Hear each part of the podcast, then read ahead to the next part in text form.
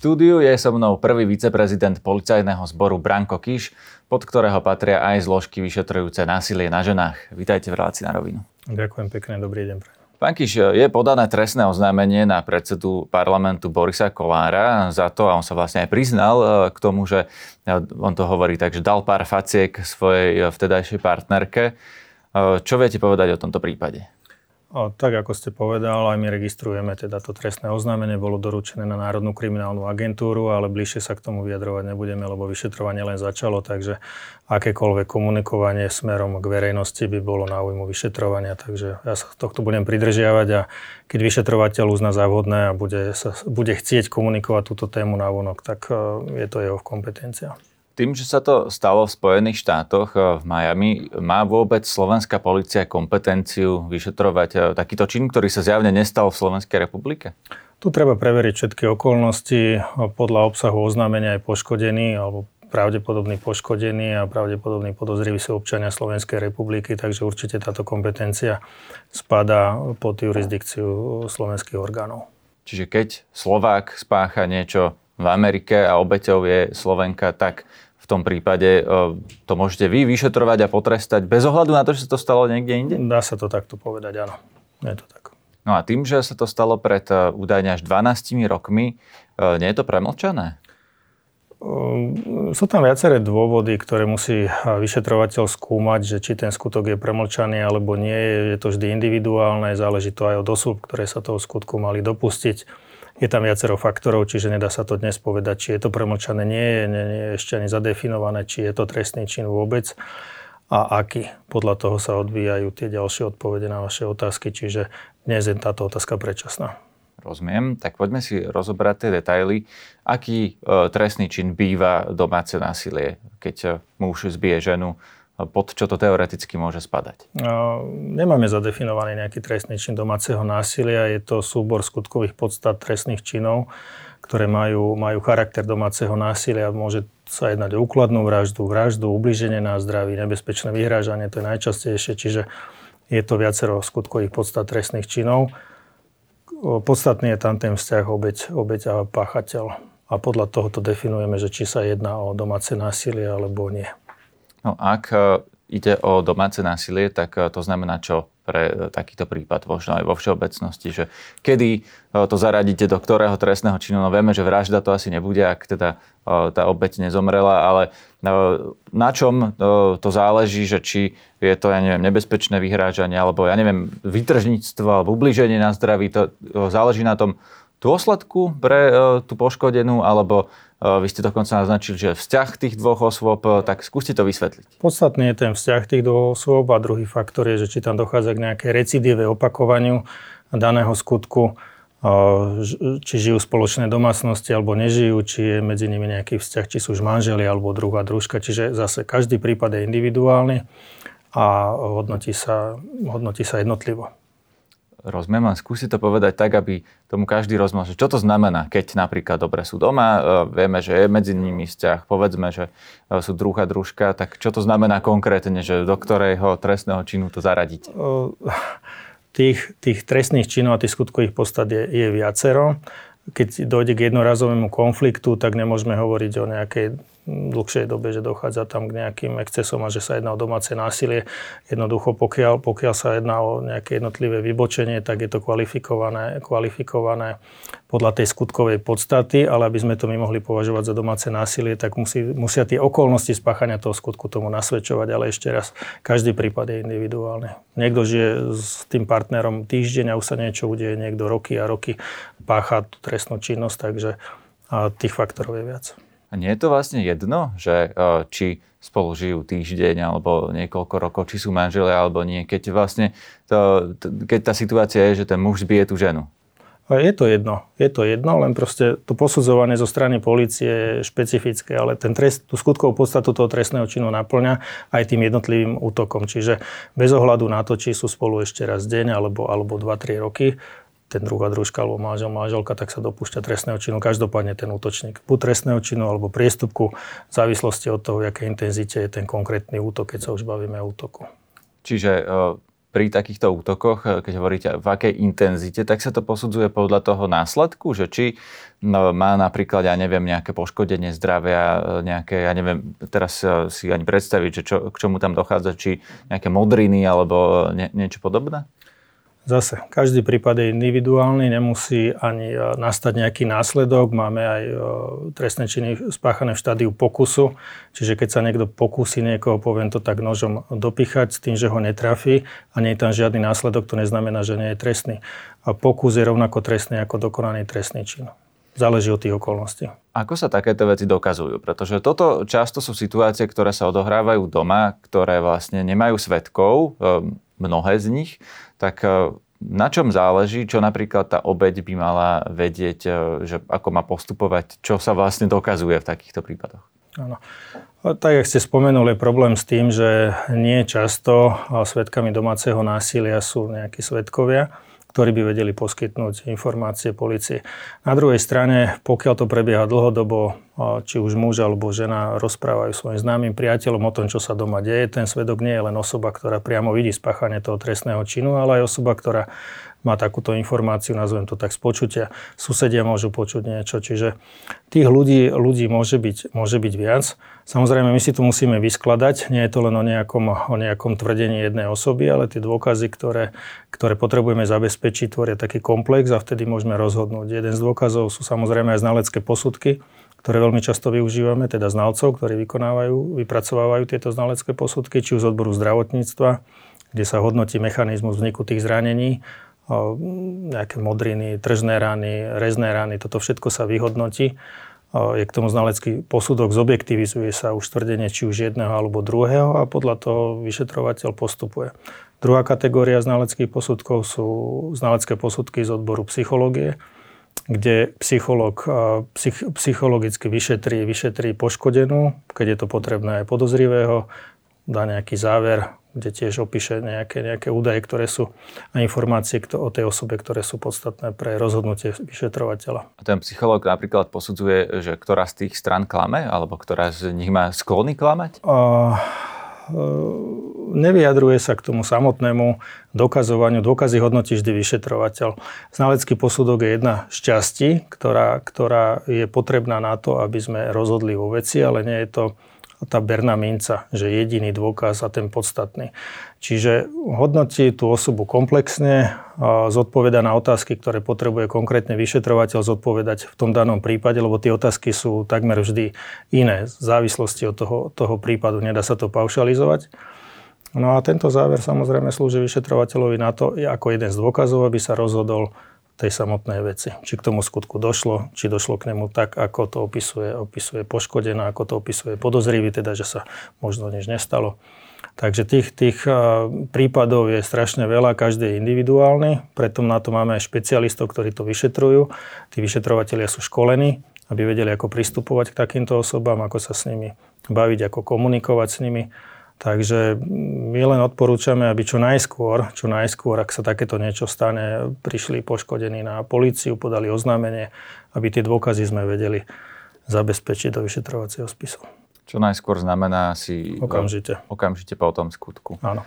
Keď to je najlepšie pre nás. Keď hovoríte, že e, vaši vyšetrovateľia sú školení e, na tieto veci a na vyšetrovanie takýchto skutkov, tak e, Nastal v tom naozaj pokrok, že, lebo viem, že sa stiažovali napríklad niektoré obete, že v minulosti tým myslím, že tí policajti k ním pristupovali veľmi zvláštne, dokonca som počul takú verziu, že chodili sa aj pozerať na obete domáceho násilia alebo znásilnenia, myslím, lebo chceli vidieť, ako vyzerá obec znásilnenia. Toto sa už nedieje, tí policajti už naozaj vedia, čo majú robiť. A čo je to vlastne to, čo vedia, čo majú robiť? Takže začnem odzadu, že čo je vlastne to, že vedia, čo majú robiť. Môžeme konkrétne sa baviť o tom, že dostaneme informáciu, alebo príde niekto oznámiť domáce násilie na políciu. Policajt na obvodnom oddelení, ktorý príjma oznámenie, tak počas pomerne krátkej doby položí pár otázok a vyhodnotí, že či to, čo sa uvádza, má charakter domáceho násilia alebo nie. Pokiaľ to vyhodnotí ako domáce násilie, tak kontaktuje službu konajúceho vyšetrovateľa, a to sú tí, čo som vám spomínal, že sú školení na, na tieto procesy. a ten sa s tou osobou porozpráva a pokiaľ on to taktiež vyhodnotí, že teda áno, jedná sa o domáce násilie, tak sa naplánuje výsluch. Tento výsluch sa vždy vykonáva za prítomnosti psychologa. Natáča sa na kameru, kde sa snažíme, aby tých výsluchov bolo čo najmenej, aby tá trauma tej obete z toho procesu vyšetrovania bola čo najmenšia. Čiže na ten výsluch sa pripraví, vypočuje ju, je z toho záznam a ten je v spise.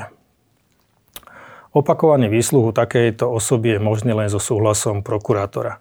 Čiže musí v spise vyšetrovacom a v tej kauze nastať situácia, že je nevyhnutná opakovaná, je nevyhnutný opakovaný výsluch a musí to povoliť prokurátor. Čiže nastanú nejaké nové skutočnosti, ktoré sú zapotreby overiť tým ďalším výsluchom, tak len vtedy. Pokiaľ taká situácia nenastane, tak už v tom prípravnom konaní vypočúvaný alebo vypočúvaná nie je táto osoba.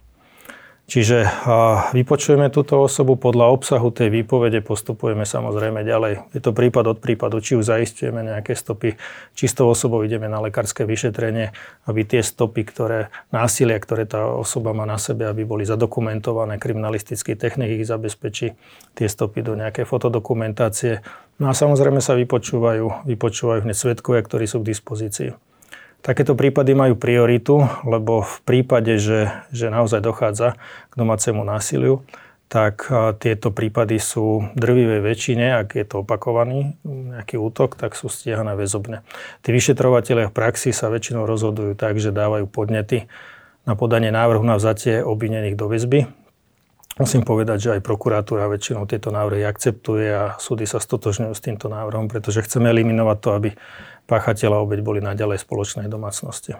Tam existuje také opatrenie, že sa vlastne zakáže prístup do domácnosti tomu páchateľovi. To sa reálne uplatňuje? Ako to vyzerá? Že čo, mu nariadíte e, nejakým príkazom, že má e, vlastne sa zdržiavať mimo a to, to musí nariadiť súd? Nie, nie. Práve, že máme novelu od roku 2008 zákona o policajnom zbore, kedy policajt môže vykázať z obydlia takúto osobu. To je v prípadoch, kedy tie dôkazy, ktoré na začiatku máme, a nie sú dostatočné na to, aby osobe bolo vznesené obvinenie, aby bol konkrétne v nejakom prípade podaný podnet na podanie návrhu na vzatie obvineného do väzby. Čiže máme tam sumu nejakých informácií, ktoré sú podozrivé, tak pre istotu, alebo má to charakter priestupku napríklad, že tá intenzita, intenzita toho napadnutia, toho konania nie, nie je taká veľká, aby sme začali trestné stíhanie vo veci, tak vykáže tú osobu môže až na 14 dní z obydlia. Bez ohľadu na to, či to obydlie patrí tomu páchateľovi alebo tej, tej potenciálne poškodenej. A toto sa oznamuje v intervenčných centrách, táto skutočnosť, ktoré následne komunikujú s tou poškodenou a oni si určia s ňou ďalší postup. Či pôjdu do predbežného opatrenia a ten podajú na súd, vzhľadom na tú situáciu, aká konkrétna je, a oni ju zabezpečujú tú ďalšiu časť. Ale to len v prípade, kedy my nevznášame obvinenie, a nevykonávame to trestné konanie väzobné. Takže to je len vtedy. Áno, rozumiem. Keby ste mali takého páchateľa, lebo teraz sme sa tu rozprávali o dokazovaní, áno, lenže Boris Kolár sa vlastne priznal. On sa priznal teda nejak také intenzite toho skutku, e, ktorú uvádza tá poškodená, ale priznal sa, že bol tam fyzický útok. Doslova povedal, dal som jej pár faciek a jeho odôvodnenie bolo v podstate, že lebo si to zaslúžila no, nejakým skutkom, ktorý ona predtým mala spraviť, ktorý tiež ona interpretuje inak. Keby ste mali vy ako policajt pred sebou na výsluchu páchateľa, ktorý by vám povedal niečo takéto, že áno, dal som jej pár faciek, lebo si to zaslúžila, tak eh, ako by ste reagovali? Ešte raz k tomu prípadu sa vyjadrovať nebudem, ale vo všeobecnosti poviem, že akýkoľvek prejav násilia voči inej osobe nie je, nie je prípustný. Dopúšťate sa buď trestného činu alebo, alebo priestupku. A sme v 21. storočí, a keď sa niekto niekoho rozhodne prefackať, tak jednoducho nesie za to aj následky, bez ohľadu na to, kto to je.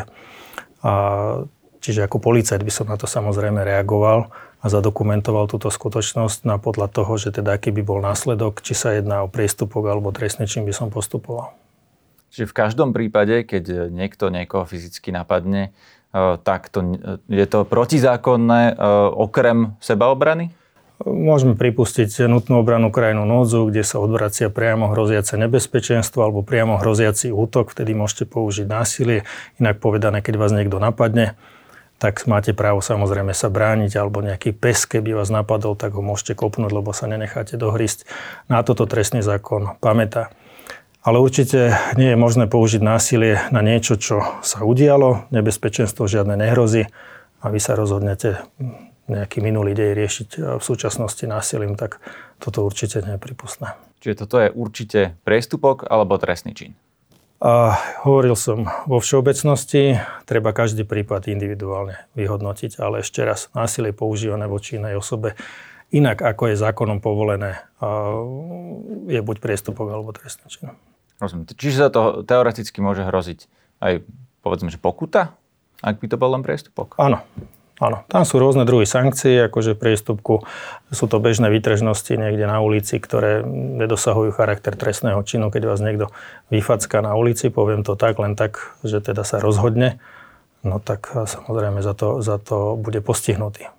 Ale to, ten postih môže byť e, teda aj netr- alebo teda skúsim ma opraviť, ale e, len v prestupkovom konaní. Záleží od tej intenzity. Niekto vás prefacka tak, že máte z toho trvalé následky. Môže vám to facko zlomiť sánku. A rôzne, môžete padnúť po tej facke, zlomiť si spodinu lebečnú.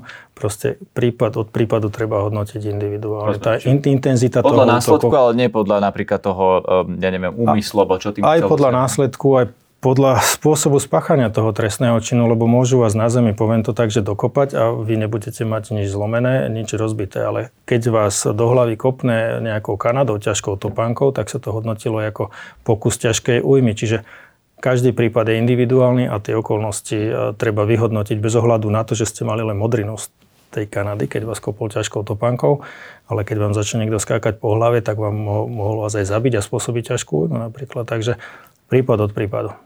Ak eh, je v takomto prípade tou napadnutou um, stranou um, nejaká slabšia strana, teda napríklad žena napadnutá mužom, posudzuje sa to inak? Určite áno, sú to okolnosti spáchania trestného činu a, a pri určovaní výšky trestu sa táto okolnosť samozrejme zohľadňuje. Keď 100-kilový chlap napadne 50-kilovú ženu, tak aj keď ju udrie dlaňou a dá jej facku, tak je to úplne niečo iné, keď 100-kilový chlap dá facku 100-kilovému chlapovi a pri určovaní výšky trestu by sa toto malo všetko zohľadňovať. To sú tie okolnosti spáchania skutku. Toto zohľadňuje e, na prvom meste prokurátor a potom zrejme sudca. V úvode pri kvalifikácii podľa toho, akú osobu sa jedná, môže byť to staršia osoba, môže to byť dieťa, ten napadnutý. Čiže toto všetko sa rieši už, už e, vo vyšetrovaní, ale samozrejme trest uklada sudca a on komplexne hodnotí tie dôkazy a rozhoduje o treste. Rozumiem. Prebrali sme teda tie všeobecné veci, e, čo sa tohto týkajú. Ja by som sa predsa len ešte vrátil k Borisovi Kolárovi, lebo to nebolo prvé podozrenie voči jeho osobe, e, čo sa týka jeho vzťahu k ženám. Raz už sme riešili, alebo teda bolo to v médiách, neviem, či to bolo aj na policii, že údajne mal kopať svoju tehotnú priateľku, vtedajšiu partnerku, Petru Krištúvkovú, súčasnú poslankyňu sme rodina. To jej vyjadrenie nebolo úplne jednoznačné k tomu vtedy, že či sa to teda stalo takto, alebo nestalo, napísala len zhruba, že jej dieťa pozná pravdu. Keď včera novinári chceli konfrontovať, vyhlasa kamerám. Takže moja otázka je, ak sa niečo takéto stalo, tak aby to policia vyšetrila, potrebovala by súčinnosť tej napadnutej? Zase budem hovoriť vo všeobecnosti. Samozrejme, policia nekoná len vtedy, keď poškodená oznámi aj súčina s políciou pri vyšetrovaní nejakého skutku. A policia koná vždy, keď sa dozvie, že bol spáchaný trestný čin alebo že je podozrenie zo spáchania trestného činu. Pre nás, pre políciu, pre, vyšet- pre samotné vyšetrovanie je samozrejme žiaduce, aby tá osoba spolupracovala a to vyšetrovanie nám výrazne zjednoduší, pretože si vieme um, overiť určité skutočnosti oveľa jednoduchšie, rýchlejšie a dôjsť nejakému, nejakému záveru. Čiže nie je to automaticky, že keď niekto nesúhlasí s tým, aby sa vyšetroval nejaký trestný čin, sa nevyšetruje, sú na to zákone stanovené podmienky, kedy sa vyžaduje súhlas, súhlas poškodeného. Ale e, ešte raz, keď niekto dôveruje polícii a vypoveda, tak nám to výrazne uľahčí a sám sebe pomôže tým pádom do budúcna. Tam mierim na prípady e, aj iných žien, ktoré často sa rozhodnú napríklad nenahlásiť e, podobný skutok, veď vieme, že e, také prípady sú, alebo teda kedy si to bolo aj tak, že dokonca ich bola väčšina, väčšina týchto vecí sa nenahlasovala. Ako je to teraz? Viete vyhodnotiť možno aj nejaké percento, že koľko z takýchto skutkov sa reálne dostane k policii? Veľmi ťažko sa toto odhaduje. Je to latentná, skrytá trestná činnosť. Určite e, tých prípadov, ktoré nie sú oznamované, je, je oveľa viac ako tie, ktoré oznamené sú. Často nám tie obete, obete hovoria o tom, teda, že to páchanie trestnej činnosti zo strany druhá manžela bolo dlhodobé, ale mala ekonomické problémy, alebo má, majú spoločný byt, alebo on je vlastníkom bytu, zohľadňuje záujmy detí. Čiže sú tam rôzne dôvody, pre ktoré tie ženy, väčšinou ženy, musím povedať, že aj muži sú poškodení, ale výrazne v menšom zastúpení. Tie ženy e, nejdú tieto veci nahlásiť na policiu. Stáva sa nám úplne bežne, že podá to trestné oznámenie, ale po dvoch, troch týždňoch sa rozhodne, že teda zmení tú výpoveď. Už si zrazu nespomína, opisuje tie, tie deje inak, ako boli a evident, je evidentné, že jednoducho a, z, a, mení ten svoj pohľad na tú trestnú vec z rôznych faktorov, ale najčastejšie sú to tie, ktoré som spomenul. Čo to znamená? Ktoré e, konkrétne no, z tých, jednoducho ktoré nemajú kde ich zbývať, napríklad mm. nevedia sa odsťahovať. Ekonomická nejaká závislosť, keď manželka zarobí výrazne menej ako manžel, tak uh, samozrejme musí myslieť na to, že kam odíde, ako bude platiť ten nájom a tak ďalej. Nejaké vnímanie okolia, áno, že sa niekto rozvádza, okolie sa dozvie, že dochádza k nejakému násiliu. Toto sú všetko faktory, ktoré tí ľudia vyhodnocujú a príjmu nejaké rozhodnutia. Stáva sa často, že my vieme, že to bolo inak, ako tá pani alebo ten pán nám to uvádza, ale jednoducho, lebo už nám to uviedla úplne inak a sedí to aj s vykonanými dôkazmi, ale nevždy bez tej jej pôvodnej výpovede sa vieme, vieme pohnúť ďalej. A čo robí policia v takých prípadoch? Lebo teraz, keď ste povedali, že vy viete, že to bolo inak, dokonca máte tú pôvodnú výpoveď, vy môžete podľa tej pôvodnej výpovede postupovať, alebo keď jednoducho ona napríklad ja stiahne to e, trestné oznámenie alebo zmení výpoveď, tak e, ten prípad zabalí. Zase je to individuálne. Keď máme dostatok iných dôkazov, že tu je výpoveď, e, nepotrebujeme na to, aby sme dokázali tú trestnú činnosť, tak sa pokračuje ďalej, ale nevždy je to možné. Zase je to prípad od prípadu. Záleží potom na tom súde, e, teda na súde už e, záleží na tom, e, čo vypoveda priamo na pojednávaní tá poškodená, alebo ten súd prihliada na tú pôvodnú výpoveď? Súd prihliada komplexne aj na vykonané dôkazy. Určite berie v úvahu aj tú prvú výpoveď, aj tú druhú, komparuje to, hodnotí dôkazy, ktoré sme zadokumentovali v rámci prípravného konania a potom urobí rozhodnutie, ak sa teda ten prípad dostane na súd. Ešte je tu ďalší prípad Borisa Kolára, ktorý sa tiež týka jeho vzťahu k ženám. Bol to konkrétne ten prípad, eh, keď eh, písal eh, tínedžerke chovankyni domova Čistý deň. Polícia tam trestné stíhanie zastavila, lebo to nie je trestný čin. Nemyslíte, že sa nám tu vlastne nielen po slobode, ale aj po vysokých ústavných funkciách pohybuje nejaký recidivista a vy nie ste schopní ho vlastne e, v žiadnom z tých prípadov odstíhať, zastaviť a on to pokojne môže robiť ďalej? On to dokonca povedal, že e, ak takáto situácia nastane znova, tak on to kedykoľvek znova urobí. Uh každý ten prípad treba hodnotiť individuálne. Ak sa takéto niečo udeje dnes, zajtra, pozajtra, ja vám môžem garantovať, že policia bude konať. To je všetko, čo vám k tomu môžem povedať. Ja neviem ovplyvniť to, že, že kto je z čoho podozrivý alebo aké konania sa dopúšťa, že kde, kde sa bude hýbať v rámci spoločnosti. Toto, toto policia nerieši, my riešime konkrétny skutok, ktorý keď sa stal, či je trestným činom alebo nekonáme. Bez ohľadu na to, či je to politik, či je to nejaká osoba z kultúrnej obce, nám je to úplne... No, tomu rozumiem, ale keby ste ho odstíhali už pri prvej príležitosti, tak už by nemal príležitosť robiť e, iné trestné činy konať. No tak to, to, to vyplýva z logiky predsa, te, no, že vlastne ten trest má chrániť e, tie ostatné možné obete. Áno, má aj preventívny účinok ten trest, ale musí sa tá osoba dopustiť trestného činu to, čo sa vám zdá ako trestný čin, nemusí byť trestný čin, to musia posúdiť orgány činné v trestnom konaní, následne prokurátora na, na konci dňa súdy. Čiže musíme rozlišovať nejaké, nejaké správanie, ktoré sa vymedzuje z nejakého rámca spoločenského a, a správanie, ktoré naplňa skutkov podstatu trestného činu. My riešime len priestupky trestné činy. To, ako sa tá osoba správa, správa v súkromí, ako komunikuje a tak ďalej, to možno o niečom vypoveda, ale pre nás je to nepodstatné my máme trestný zákon, trestný poriadok a ním sa riadíme. Rozumiem. Čiže musí no, to nie len spáchať, ale musí sa mu to aj dokázať. A až no a to, čo spáchal, musí byť trestný čin, ešte to treba dodať. Áno, samozrejme. Dobre, no ešte mám na vás e, jednu poslednú tému. Ehm, dnes sa ukázalo, alebo teda takto. Už český prezident tento týždeň zaujal takým výrokom, že by sa mali sledovať aktivity ruských občanov v, na území Európskej únie. On teda myslel konkrétne Česko a u nás náš kolega Marek Nemec, čo je regionálny reportér pod Tatrami a na východnom Slovensku, upozornil na prípady, že ruskí občania, ktorí aj v iných krajinách boli podozriví napríklad zo prania špinavých peňazí a nedostali napríklad občianstvo alebo pobyt v Česku, tak sa prešli k nám a tu pohodlne dostali občianstvo a pobyt, e, veselo tu podnikajú a e, slovenské bezpečnostné zložky ich nevyhodnotili ako také riziko, ako ich vyhodnotili inde. Čím to je, že pristupujeme takto e, možno laxnejšie k takýmto hrozbám? A určite nepristupujeme laxne, vždy robíme previerku každej osoby, ktorá, ktorá chce mať štátne občianstvo Slovenskej republiky. A tie konkrétne prípady samozrejme, že ma budú zaujímať a budeme preverovať, ako sa tieto osoby dostali k tomuto štátnemu občianstvu. A neviem, ak tomu viac povedať, lebo nemám informácie, ale vo všeobecnosti robíme previerky.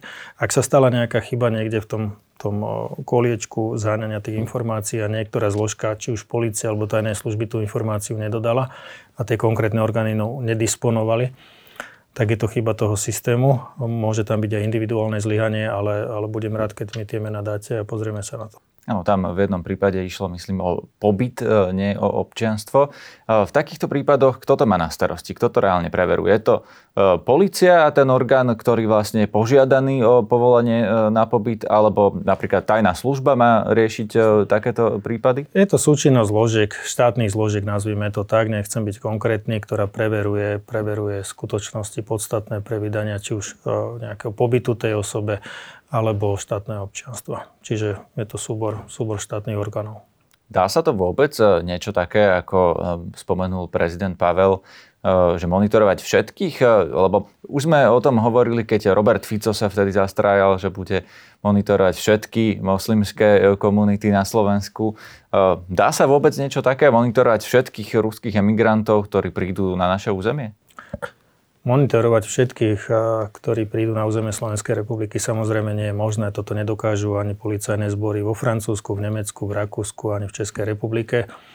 Policajný zbor samozrejme vyhodnocuje tie osoby, ktoré prichádzajú. Ak má tú informáciu, že táto osoba je podozrivá z nejakej trestnej činnosti alebo prišla na územie Slovenskej republiky páchať trestnú činnosť, tak samozrejme je v záujme policajného zboru. Čiže no, neviete ale, monitorovať všetkých, teda povedzme tisícky ľudí, ale viete monitorovať e, konkrétnych podozrivých. Áno, konkrétnu osobu. Samozrejme máme určité kapacity, ktoré keď sa naplnia, tak, tak e, sme skončili, poviem to tak, ale nemôžeme monitorovať každého, to je nemožné, nerobí to žiadny štát na svete. Ďakujem vám za rozhovor. Ďakujem pekne aj za pozvanie.